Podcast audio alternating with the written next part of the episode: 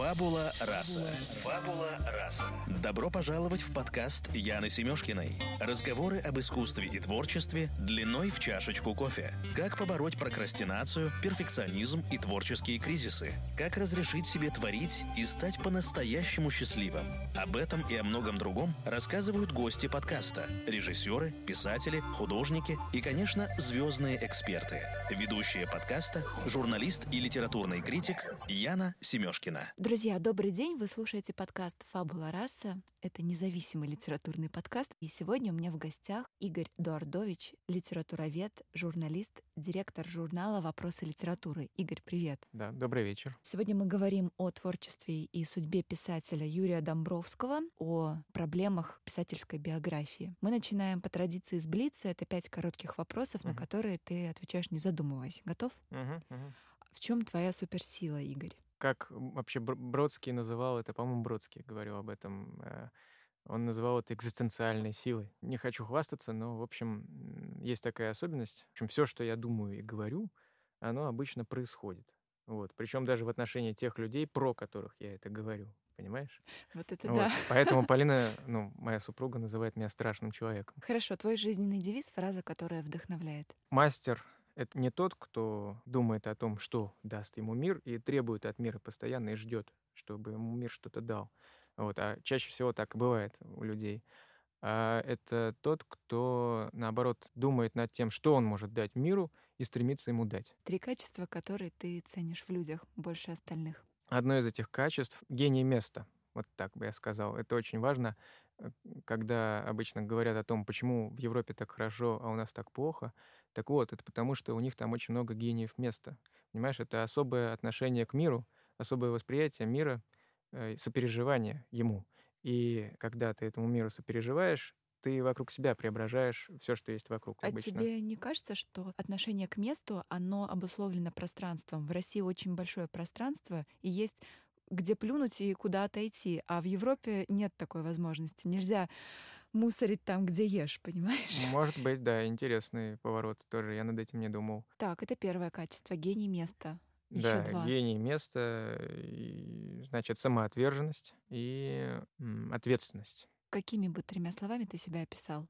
Не знаю, мне вот сейчас в голову приходят только какие-то такие очень слова, ну, вроде хранитель, Так. да, потому что я своего рода хранитель, хранитель редакции своей, хранитель, потому что я люблю копаться в древностях как раз. Вот, кстати, мы будем сегодня об этом говорить. Потом призрак и, ну, еще одно это страж. Кстати, Дуардович, оно означает именно страж. Да. Дуарт — это гвард, по-английски э, гвардия. А в чем для тебя заключается счастье? Что, по-твоему, такое счастье? На первом месте это понимание, это снова ответственность и близость. А близость, не знаю, наверное, надо расшифровать близость, как я понимаю. Близость — это прежде всего отсутствие черствости в быту, в отношениях между людьми. Это когда люди не боятся обнимать друг друга, целовать, не боятся излишней сентиментальности, чувствительности, а когда они постоянно говорят, обсуждают ну, любую проблему. Они могут говорить на любую тему, даже самую неприятную. Вот это и есть близость. Это даже общение может быть без слов, а просто звуками, кстати, да. Блиц закончен, и мы переходим с тобой к беседе. Мгм. А я, конечно, хотела бы начать с Домбровского, потому что ты пишешь первую биографию Юрия Домбровского. Мгм, мгм. Это писатель, как мне кажется, не до конца прочитанный классик 20 века. Как-то имя Домбровского, ну, сегодня не ассоциируется сразу, да, вот там 20 век, назовите там топ имен. Ну, да, да, но это же и прекрасно, с одной стороны, потому что... Мне кажется, для тебя, как для Да, исследователя, да, да. особенно. Для меня это особенно, это была удивительная находка. Да, конечно, Домбровский недооценен, недопрочитан, но в то же время это уникальный, это культовый писатель. И для тех, кто знает Домбровского, он это имя особенное. Особеннее, чем Солженицын или Шаламов, например. Для меня он особенно близок, потому Мгм. что а, я из Казахстана, и, Да, конечно, это да. вот как раз к вопросу гений места. Мгм. И в Казахстане в школе Домбровского читают, преподают, и, мгм. конечно, дети, которые учатся там, знают об этом писателе. Домбровский — это тот М, тип текста, он уже становится твоим, ты его присваиваешь угу. раз и навсегда, и он тебя не отпускает. Угу. Мне кажется, не с каждым писателем вот такой происходит коннект. Это верно. Домбровский, он и в жизни был вообще такой человек, уникальный, что мог э, завести разговор э, с любым человеком, и просто первого встречного притащить домой и уже начать с ним там беседовать, выпивать, не знаю, ну, с, общаться с ним как просто с близким другом, изливать ему э, самые свои сокровенные, может быть, вещи. Хотя о лагерях он говорить очень не любил, и это все отмечали, и, как правило, скрытничал на эту тему. Вот что нужно знать о Домбровском, чтобы проникнуться его творчеством, да, а то, что это, это было на самом деле. И он сам пишет в эпилоге к факультету ненужных вещей. А надо сказать, кстати, вот сразу назвать его книги. Это да. две книги. Это первая книга «Хранитель древностей». И вторая книга — это факультет ненужных вещей, над которым он работал сразу после «Хранителя» целых 11 лет. И вот в эпилоге к этому «Хранителю», это книги о 37 годе, он э, пишет о том, что он даже имена этих людей оставил ну, настоящие, что это все было, так и знаете, это было открываешь уголовное дело и видишь, а вот эта фамилия, там, Хрипушин, да, например. И дальше видишь, опять эта же фамилия. И, и это, не, это неповторимое чувство, когда вот ты читал книгу, а вот здесь вот они живые люди. Я, когда задавала вопрос, сразу же и хотела назвать эти два имени. Все-таки да. Шаламов и Солженицын ближе по тематике, угу. и то, насколько они ассоциируются у нас с лагерной прозой, угу, да, угу. вот Домбровский почему-то из этой обоймы выпадает. Возможно, это потому, что вот, вот он вот так вот как-то умер на, на подъеме, вот когда у него только стала налаживаться вроде бы жизнь, и роман выпустили, хотя здесь не печатали в Советском Союзе. И знаешь, сам Домбровский, он знал и Шаламова, и Солженицына. А с Шаламовым они и общались, и переписывались. С Солженицыным у него были отношения, конечно, посложнее. Э, ну, там много разных факторов. Э, тут, конечно, и какая-то, как писал Теодор Вульфович, его близкий товарищ, потаенная, так скажем, зависть, и там во взглядах они различались, да, и вот эта слава Солженицына, которая его книга, книги первые, вот, и когда его еще из страны выгоняют, это все тоже шумиха вокруг Солженицына, конечно, Домбровского не нравилась. А еще и случай был такой интересный, когда Солженицын работал над архипелагом, он пришел к Домбровскому, чтобы запротоколировать его тоже лагерные странствия. А Домбровский, ну, он э, был такой человек, он любил выпить. Вот он подготовил пол-литры к приходу Александра Исаевича. Александр Исаевич никак не был настроен на выпивку, поэтому он пришел, хлопнул портфелем и ушел. Вот и все. И не стал пить. И вот, вот так вот, вот тоже такое впечатление неприятное, потому что Домбровский, вот, он любил эти компании. Для него тоже человек, который вот хочет выпить, это ну, важный момент коммуникации был. Инициация вот. к Да, разговору. сам Домбровский выстраивал эту иерархию таким образом. Он говорил, сначала идет Шаламов, он больше меня, потом иду я, а потом идет Солженицын. Знаешь, очень интересно, Солженицына, Шаламова, там, их как угодно можно менять местами в зависимости от ваших вкусов и предпочтений в литературе. Но, мне кажется, Домбровский всегда будет стоять посередине, между ними, как связующее звено. Потому что взять Шаламова — это такая чернуха, как бы, да, о лагере. Все самое ужасное, все самое страшное — лагерный опыт, он не может положительно сказаться на человеке и, и так далее. Он не верил в какой-то позитивный момент после выхода из лагеря. Это навсегда поломанная жизнь, судьба, ну и так далее, да. Кстати, отчасти на примере Домбровского мы это и видим. Mm-hmm. Судьба действительно поломанная и поломанная до параноидальности. Об этом мы тоже поговорим, я думаю. Вот. А Солженицын, с другой стороны, Солженицын это, как говорил литературовед Толстой, это такой оптимизм в кавычках. Солженицын, он все-таки верил в некий такой исход, некое преображение, может быть, да, человека. Но они — это крайности, и Шавамов, и Солженицын. А Домбровский мне нравится тем, что он не спекулировал на теме лагерных ужасов, хотя ему как раз-таки, как никому другому, было что сказать, и очень много. И читая материалы уголовных дел, я иногда вот там вижу, какие ужасы происходили с Домбровским. Которые не отразились которые в его художественных текстах? Не отразились в художественных текстах, потому что Домбровский считал для себя, видимо, важным совсем другое. Я думаю, тут дело все-таки не в травме. Для него было важно увидеть в своих мучителях нечто человеческое и осмыслить. Он не занимался пресловутой демонизацией вот этих вот чекистов, он хотел объективно над ними возвыситься и возвысился, и разглядеть в них вот таких людей со своими противоречиями, со своими сомнениями, со своими страхами. Вот, кстати, Осип Мандельштам, а что интересно, Иосипа Мандельштама и Домбровского арестовывал и ну, вел дело один и тот же человек, которого еще называют литературным палачом, потому что он очень многих литераторов в начале 30-х годов как раз-таки сажал. Его фамилия Шеваров Николай Христофорович. Вот, Мандельштам говорил Надежде Яковлевне Мандельштам о том, что несмотря на вот эту всю, как казалось бы, жестокость, крикливость этого следователя, что он постоянно пугает человека, угрожает ему, бьет, во всем его поведении ощущается странная ненависть, как будто бы даже к Сталину. Представляешь? Этот человек, а его потом посадили, реально посадили. И он покончит жизнь самоубийством в лагере. Это особая отдельная драма человека. Действительно, да. Э, этот человек, он, понимаешь, чувствовал себя на поводке. И все они себя чувствовали на поводке. Они были цепные псы, и Домбор, Домбровский, кстати, в эпилоге к факультету об этом пишет. Трезорки. Это были цепные псы, которые знали, что как только они запаршивят, то хозяин их отправит на там живодерню просто и все. Поэтому у них был этот внутренний ужас, что они винтики этой машины, но сама же машина этот винтик и проглотит рано или поздно. Понимаешь, как и происходило. И вот в этом глубина Домбровского.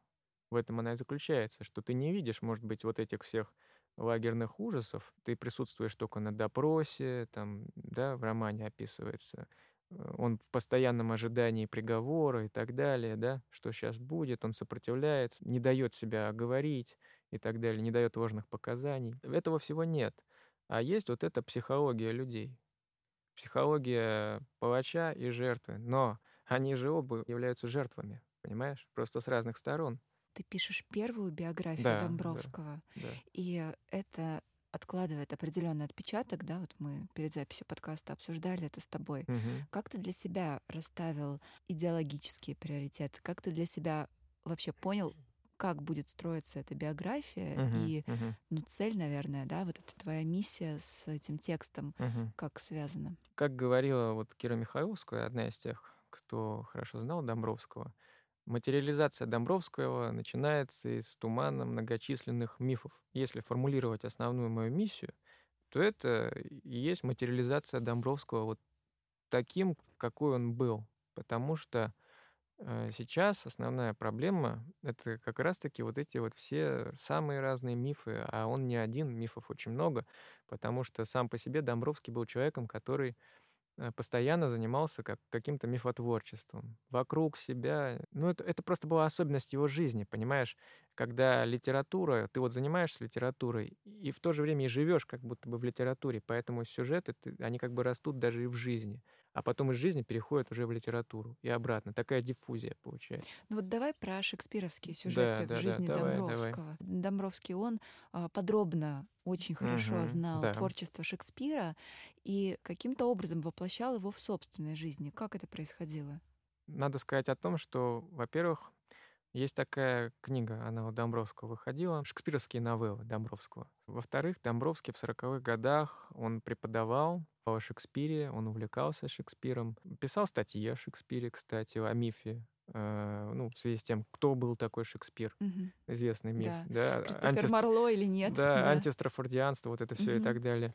Интересно то, что это, это заметил вообще главный редактор вопросов литературы, когда читал мою статью об этом мифе, связанном с избиением возле Центрального дома литераторов. Наверное, немножко надо рассказать, Да, что это такое, а потом сказать о Шекспире. Да, я, Да? можно вот начну, Мгм. потому что Давай, хотела давай. поделиться, да, вот этой историей. И Я, мы так на Шекспира на сойдем. Шекспира В чем, в чем шекспировский сюжет? Да. Мгм. я помню, что значит, на четвертом курсе филфака МГУ а, нам преподаватель кафедры 20 века, его звали Шамиль Гамидович Умеров, он Мгм. рассказывал, как на Домбровского напали представители ГБ возле Центрального дома литератора. Мгм. э, литераторов. И, собственно, избили до такой степени, что он скончался просто от этих э, Мгм. побоев. Мгм. И потом, когда вот мы уже с тобой познакомились, да, и я читала Мгм. а, вот твою статью, которая вышла в апрельских э, вопросах литературы, это вообще какое-то новое слово в. Мгм. биографии Домбровского, что, оказывается, не было никакого избиения, да, это Да. миф. Да, да, да, да. Что самое интересное, что это миф. Я же начал с чего вообще свое расследование? Я зацепился за эту историю, она меня глубоко поразила. Моя идея была в том, чтобы собрать дополнительную информацию от очевидцев, да, ну ведь должны же быть очевидцы, правильно? Там избиение такое громкое, как бы возле дома литераторов, там писатели сидят и так далее. Казалось бы, должно остаться очень много от этого каких-то записей, да. Я обратился к вдове Домбровского. Так вот, моя задача была изначально дополнить эту историю, как бы прожить один день с Домбровским, вот этого избиения день. А потом я стал задавать себе разные вопросы, натыкаться на всякие нестыковки, связанные с этой историей. Началось с того, что как бы свидетелей нет никаких. Ну, то есть даже не осталось никаких записей. Все друзья, вот, которые Домбровского знали, они все что-то писали о нем. Неважно, умели они писать, не умели, они что-то оставляли, какие-то мемуары. Дальше я стал звонить в ЦДЛ, тоже узнавать вообще, что они там об этом знают. Они говорят, да, мы что-то слышали об этом. Ну вот, я говорю, а сотрудники у вас есть какие-нибудь, кто помнит, может быть, сторожилы какие-нибудь? Они говорят, нет, нет, ничего не знаем. Ну и, в общем, я стал копать еще глубже. И оказалось, что вообще вся эта история возникла не так давно, а возникла она где-то в середине-конце 90-х. А до этого она, ну, нигде не фигурировала. Эта вся история состоит из трех частей. Обычно так и рассказывает вдова, что вот он закончил свой роман в 75 году, 5 марта, Сначала начались звонки с угрозами, боялись, что он его опубликует. А дальше, в 1976 году, осенью, в ноябре, происходит первое избиение. И тогда Домбровский попадает в больницу. Перелом ключицы. После этого избиения проходит полтора года, и весной 1978 э, года э, Домбровского, как рассказывает Дава, выбрасывают из автобуса э, недалеко от дома. Вот. И на этот раз он ломает вторую ключицу. И вот самый финал это избиение возле ЦДЛ. Надо сказать, что вообще у этого мифа есть основания. Во-первых, у Домбровского существовал такой рассказ «Ручка, ножка, огуречек», в котором рассказывается история писателя, которому угрожают, звонят по телефону, хотят его избить, а в конце концов в рассказе его убивают. Западня ГБшников. Но потом вдруг оказывается, там такой поворот у рассказа, что как бы раз, а это ему приснилось в электричке. А второе основание — это то, что, ну, действительно, в 70-х годах были разные преследования, и уголовным путем вдвоем расправлялись с инакомыслящими. И Домровский ждал этого. А лагерный опыт еще накладывал определенную паранойю. Он ждал, что сейчас вот опубликуют факультет, и начнется. Но ничего не началось, просто не успели начать, потому что он уже умер. После смерти Домбровского в «Гранях» вышла статья некого Шинфельда. И он как раз, опираясь на документ в опричнине 78, он пишет, может быть, мы скоро узнаем, не была ли смерть Домбровского расправой ГБшников. Это первый звоночек мифа. А дальше вот что случилось. В 94 году по рассказу «Ручка-ножка огуречек» снимается короткометражка. В этой короткометражке они долго думали, а что же сделать вот с этим финалом? Сделали предпоказ, а зрителям не понравилось. И вот приходит такая идея режиссеру, а давайте сделаем в конце выстрел. Вдова, она знала режиссера, который снимал этот фильм, Казнова ее фамилия. И они дружили, Казнова, значит, когда показала это вдове. И вот тут вдова начала рассказывать эту историю впервые. То есть впервые она зафиксирована была на бумаге. Но что интересно, что важно знать о Домбровском – я обратил внимание на диагноз. Варикозное расширение вен пищевода и желудка. А это такой диагноз, как бы свидетельствующий о циррозе печени последней стадии. Что вполне объяснимо, да, если учитывать то, как он пил. Тот факт, да, того, что он пил и не хуже Венедикта Ерофеева. А читая воспоминания о Домбровском, я как раз вот находил везде. Пьем водку, запиваем пивом. Нам все лучше и лучше. Там пишет он, да, ну вот им все лучше и лучше. Вот они любили водка, пиво, водка, пиво. И, и пил он страшно, и пил до последнего. Даже уже когда лежал с температурой, у него была температура, кровавая рвота, он все равно продолжал пить, потому что к нему приходили его друзья, а они пишут у себя в воспоминаниях. Но как-то с пустыми руками нехорошо приходить, я принес пол-литры. То есть пол-литры гостиниц. А Кларе торт шоколадный там, да? Но Клара Фузулаевна, вдова, она просто ничего не могла с этим поделать. Она хоть и боевая женщина, но вот этих вот всех дружков, ну ты представь, Домбровский, во-первых, он высокий, очень крепкий мужчина, еще и с своеобразным характером, закаленным в этих лагерях.